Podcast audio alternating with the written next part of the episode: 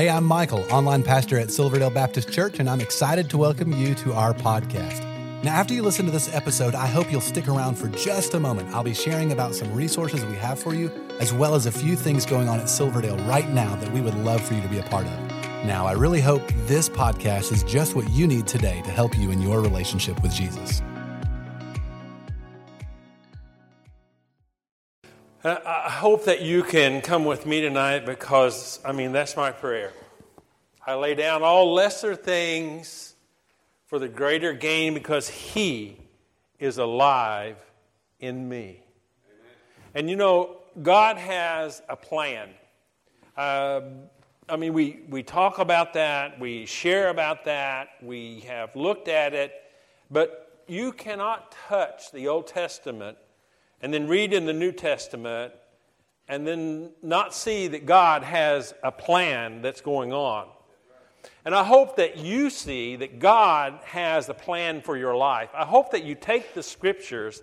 I hope that you have taken the life of Elijah and Elisha and, and really dug into it for yourself and says, you know what? God has a plan for me. God needs to use you here at Silverdale. The plan that has been laid out, the 2020 plan, is, is going to be as God uses you and God uses me. And many times we think, I am of no worth. Uh, maybe you're younger than me, but still have gray hair. Now, mine started getting gray at 20, okay? But, but yeah, but still, I colored it one time. That was terrible. You know, you don't mess up with what God's given you. But still, God wants to work in our hearts and in our lives. As we've gone through and as we've come to uh, 2 Kings chapter 6, verses 8 to 18, we, we've come to a place where um, it's what our eyes see. And I had two questions as I came here. One was, where did Elisha come from? Now, I maybe missed that part of the study. I, I missed a Wednesday night or so. Uh, but in 1 Kings 19 was when Elijah was at one of the points of his Great Depression, and he walked by Elisha, who was plowing in the field with 12 oxen, and threw his cloak over Elisha. And immediately, Elisha starts following Elijah. But he does a couple of things that are extremely interesting. Uh, Elisha came from a wealthy family. I mean, to be plowing with 12 oxen is, is quite, is quite a, a feat in, in, those days. But he slaughtered all 12 oxen. As he slaughters all 12 oxen, that says there is no going back from following God. And then, as Elijah is taken up into the whirlwind, he had requested of Elijah that he might have a double portion. And I had wondered what, what was that double portion that he was asking for. Because what he got was the cloak. Now, this is not Star Wars and this is not magic because God has a plan. And as as Jesus was here on the earth, uh, and you and I ought to really resonate with that plan because as the blood flows over us and cleanses us clean, we also get the Holy Spirit living within us Amen. as well. So there's sort of a, a double portion that we get that maybe they didn't get in the Old Testament. Because if you, you look at the Old Testament, the Holy Spirit would come upon certain individuals at a time, but not a group of people all at the same time. Now, each of us have been saved at different times, so the Holy Spirit came on our lives at a different point in time. So you and I are empowered to face whatever it is that God puts before us. And I'm hoping that God puts before you every day His Word, and you are empowered to get into God's Word and understand and understand and understand and understand each day until you are known as a man and a woman of God who stands on God's truth. Now, now listen as we go through these verses. At first, it, it seems kind of strange, okay? Um, and, and it is a little bit. Once, when the king of Syria, this is uh, chapter 6 and 2 Kings and verse 8. Once, when the king of Syria was warring against Israel, he took counsel with his servant, saying, At such and such a place shall be my camp. But the man of God sent word to the king of Israel Beware that you do not pass this place, for the Syrians are going to be there. And the king of Israel sent to that place about which the man of God told him. Then, thus he used to warn him so that he saved himself there more than once or twice. And the mind of the king of Syria was greatly troubled because of this thing. And he called his servants and said to them, uh, one of the servants, basically, he's accusing them, saying, Will you not show me who of us is the king of Israel? And one of the servants said, None, my lord, O king, but Elisha the prophet, who is in Israel, tells the king of Israel the words you, you speak in your bedroom. And he said, Go and see where he is, that I may send and seize him. And it was told him, and behold, he is in Dothan. So he went there with horses and chariots and a great army, and they came by night and surrounded the city. And when the servant of the man of God rose early in the morning and went out, and behold, an army with horses and chariots was all around the city. And the servant said, Alas, my master, what shall we do? Do not be afraid, for those who are with us are more than those who are with them. Then Elisha prayed and said, O Lord, please open his eyes and may he see. So the Lord opened the eyes of the young man, and he saw, and behold, the mountain was full of horses and chariots of fire all around Elisha. Now, we serve a God of grace and a God of sovereignty and a God that has a great plan. God had a plan for Elisha. God had a plan for Israel. God had a plan for the time of history. God had a plan for Syria. So, as these things begin to, to, to take place, we, we begin to see that nothing is going to halt the plan that, that God has.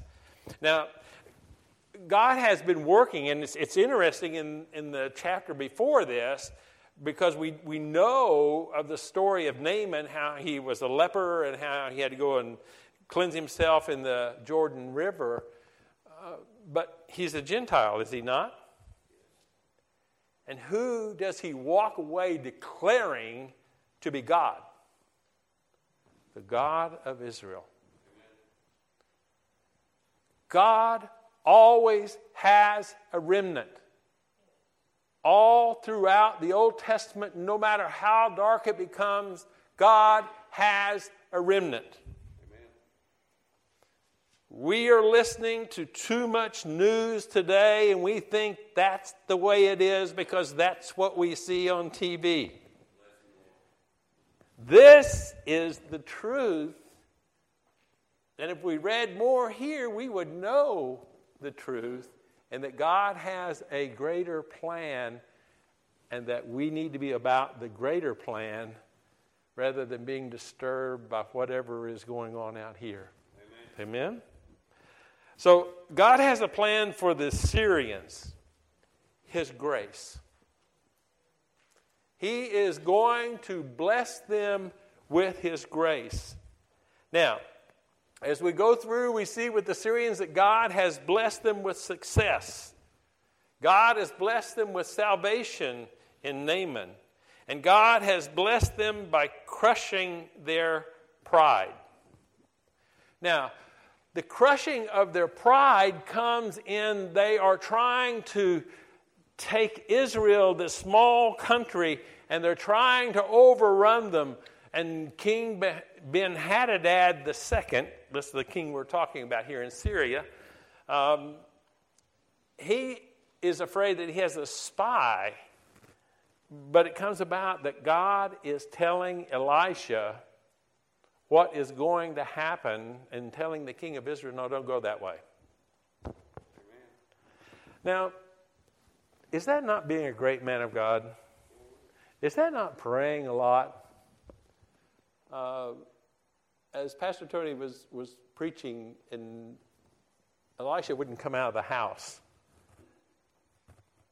In my mind's eye, he was enjoying God too much to come out and you know, Naaman, here's what you're going to do. And, and, you know, Naaman gets all upset because he's a man of importance and but the answer's been given to him what he needs to do. But no, no, no, no, no, no, no. You need to treat me as if I'm a man of great importance. When Elisha was dealing with things of greater importance, Amen. when he dealt with the things of God. God humiliates people in order that they may respond to Him in faith. You ever had that crushing thing happen to you? You ever been totally humiliated? I was in the eighth grade, and um, I come from an alcoholics family, and um, my when I left for my eighth grade graduation, graduation time is not always an exciting time for me. I'm still working through that. Okay. Uh, my dad was home drunk in bed. He had vomited all over himself. He had urinated all over himself. It was a horrible sight to behold. And so I told my mother that I did not want to go to the graduation service. And she said, No, you have to go. I said, I don't want to go. And um, she made me go anyway because I came from a small town and I knew what was going to happen. The kids were all excited, they were looking out. They said, Bill, I see your mom, but where's your dad? I didn't want to tell him that he was home drunk in bed and what I had just seen. So I told him what my mom always told my dad's boss when he called. He's got the flu. Now, that was a lie. And then those lies become easier to tell in your own life if something is going to threaten your pride rather than coming and responding in faith and responding in transparency.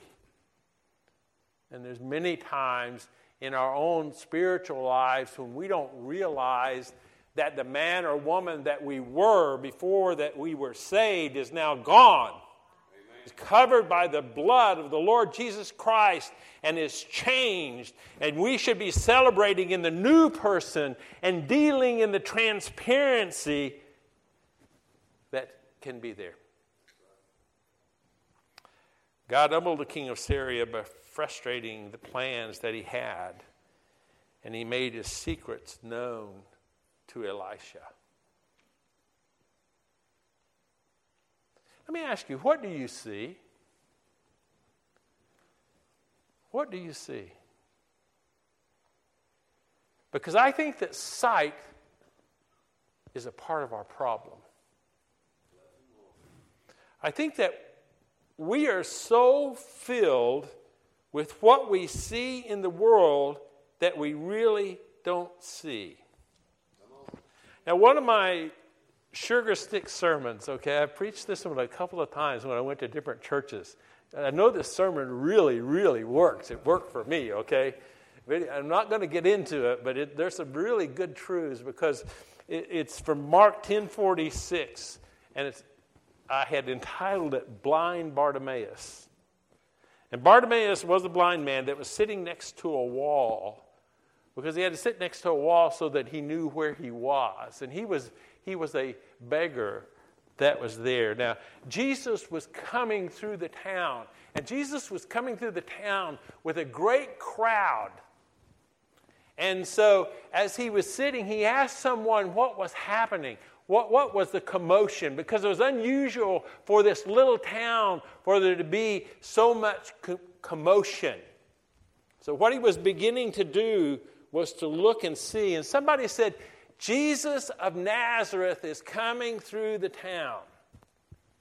And this man cried out, Jesus, son of David, have mercy on me. And everybody got all excited. Everybody told him to shut up. Okay? You're going to embarrass the town. Now, nobody else around Jesus, even the disciples, were asking Jesus to save them. No one saw that in Jesus. Why? Their need had not reached that moment where there was a crisis, where their sight was failing them, and they had such a great need that they had a need of a Savior. And I want to ask you have you reached that point? And maybe you have. But you know what? It is not just enough to live on a past testimony. You need to have one today. You need to have seen Jesus walking in the streets of Chattanooga today. And you need to be a part of whatever Jesus was doing today. Do you realize that you have people begging you to tell them about Jesus every day?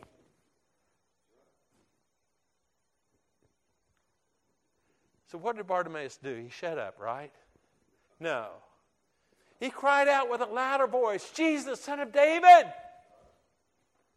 have mercy on me. And Jesus stops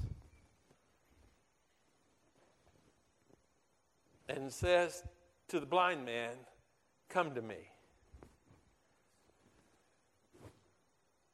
Simple command. If you're blind, which way do you go? Have you ever thought about that? If, you're, if you have sight, you know where he is and you know where to go.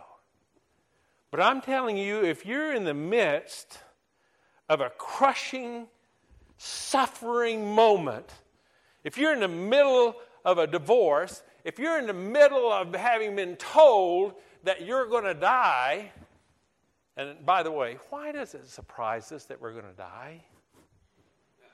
You know, I'm 71. I'm not surprised by that. At 22 and 23, I was a little surprised if somebody would have told me that. But still, if Christ is in our lives, what does that mean? I get to go and be with Jesus at that moment. But why don't I get excited about that? I love here more than there. I was sitting in seminary one day, and this group of motorcycle uh, riders came through. Uh, none of you are old enough to have gone through the Jesus movement. It happened back in the 70s, and a guy carried a cross all the way across the United States, and they put orange stickers on you once they had told you about Jesus. So I was sitting across from this fella and he was big and burly and had this thing on his, you know, and was, he frightened me a little bit. And he said, "Do you know Jesus?" I said, "Yes, sir." you know, tell me your testimony, and I did. He starts crying in the middle of my testimony. I've never had anybody do that before, you know. Most people, when you share your testimony, they get nervous, but he started crying. And then he started telling me when he had accepted Jesus and that he, the first thing that he did was to go to the head of the motorcycle gang there in Louisville and share Christ with the head of the motorcycle gang. And the head of the motorcycle gang said, I don't want to hear what you have to say about Jesus. If you say another word, I'm going to kill you.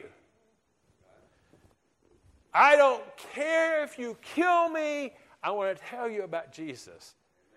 And the head of the motorcycle gang pulled out his 45, put it right between his eyes, and pulled the trigger back. And he said, You say another word, and I will blow your brains out. he had my attention. I said, What'd you do? He said, I grabbed the barrel of the gun with both hands and I said, Pull the trigger. I said, What'd he do? I said, Obviously, he didn't pull the trigger. He, he said, He was surprised. He said, You're crazy. He said, Yes, I am crazy for Jesus. Pull the trigger. I have sinned so much in my life. I have done so many things in my life. If you pull the trigger, you do me the greatest favor in the world because I'll never have a chance to sin again. Please pull the trigger.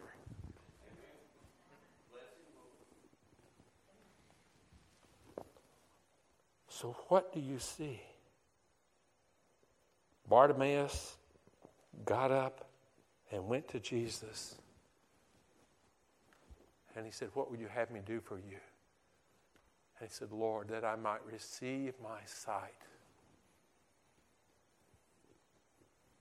Now, what kind of sight do you think Bartimaeus wanted?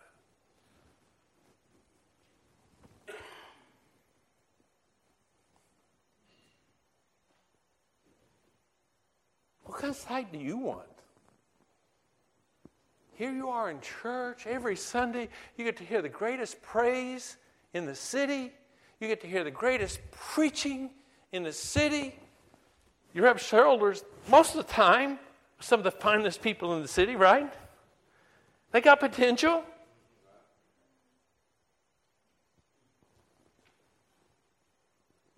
I want to see Jesus. Jesus, those were not his words. He said, Lord, I want to receive my sight. He said, Your faith has made you well.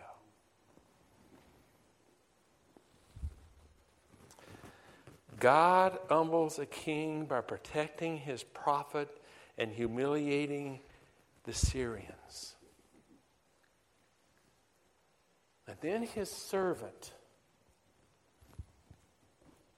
They're in the city of Dothan. And everybody is out after the prophets and they're out to, to do them in. But yet, the presence of God is with them. Amen. Everybody is afraid that God's going to call them to missions someplace. Maybe you're afraid they're going to call you to the coffee shop across the street. Oh my gosh every day over there at the coffee shop telling people about Jesus. I'm so scared, you know.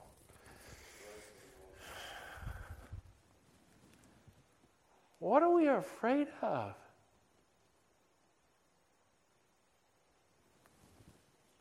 The man comes running back in and says, Elisha, the whole Syrian army is out there. They sent the Syrian army to get us. I mean, I think it's a little overkill, don't you? Two guys? I mean, but, but remember now, Elisha's been listening in to the king. No, God's been listening in on the king. Amen. Let's get it straight. Right.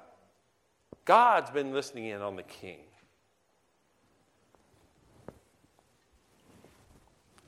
Elisha sends him back outside. Go back outside and tell me what you see. He said, I see chariots of fire all around us. Now, I stopped reading. I'll tell you what happened.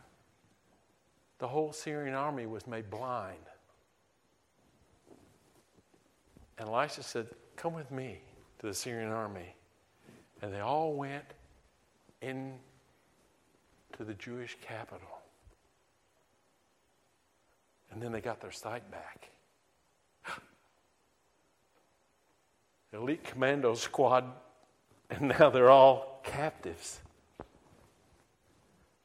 king of Israel wanted to kill them all. But God had a greater plan. Elisha said, Feed them, give them water to drink. And they took them back to the king of Syria.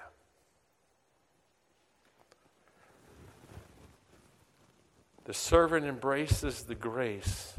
God is a refuge for his people. Don't be afraid. Amen. What is fear? Have you ever met anybody that died from fear? We talk about it like cancer. I'm afraid. You've never met anybody that has died from fear. The servant sees and embraces the reality of God's unseen protection. Now, are you living in fear? Now, only you can answer that. Don't answer out loud. I asked a question like that one time, and somebody answered me out loud. Don't, don't answer out loud. God is always with and for his people. Jesus said, Don't get upset, don't fight. There are 12 legions of angels that I can call. 72,000 angels can come to my rescue. But I am dying for your sins. I need no rescue because it is God's plan.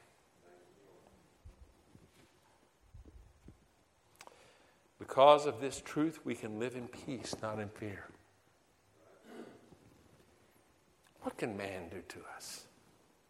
What can another person do to you? Ladies, why do you get upset? I don't understand this. When you don't get to go to lunch with the other ladies. I know it's a truth, okay? I know it's a truth. I'm not making fun, but I don't know why everybody gets upset. If I don't get invited to lunch, I kind of like it. I get some quiet time. I know that's the difference between men and women. I know. Okay. Are you living in fear and anxiety because of finances? Then turn your finances over to God. Amen. Several years ago, I wrote down every debt that I had, and I asked God to forgive me because it was sin in my life. I took what God gave me and squandered it. And I said, Lord, I ask you to forgive me. I need grace. I need you to show me a way out of this.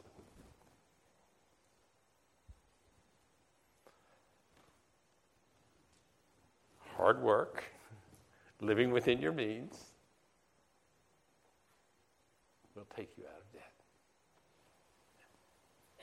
Illness, circumstances. What are you seeing in the flesh? Find refuge in God's promises and in His presence. God is with and for His people.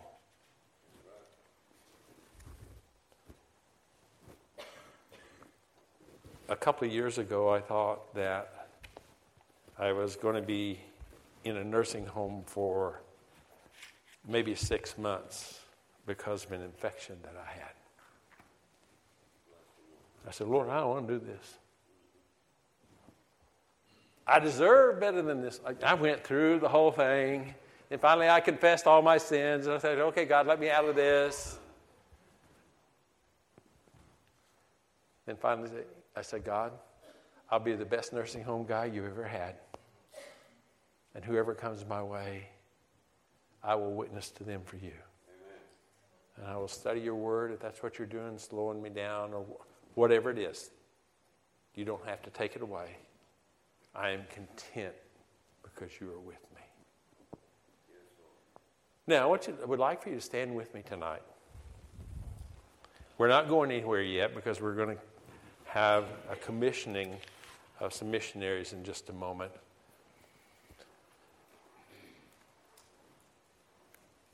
But there's a song that I'd like you to hear, and I'd like you to take it to heart and just kind of make it your song that you're going to be a part of the battle.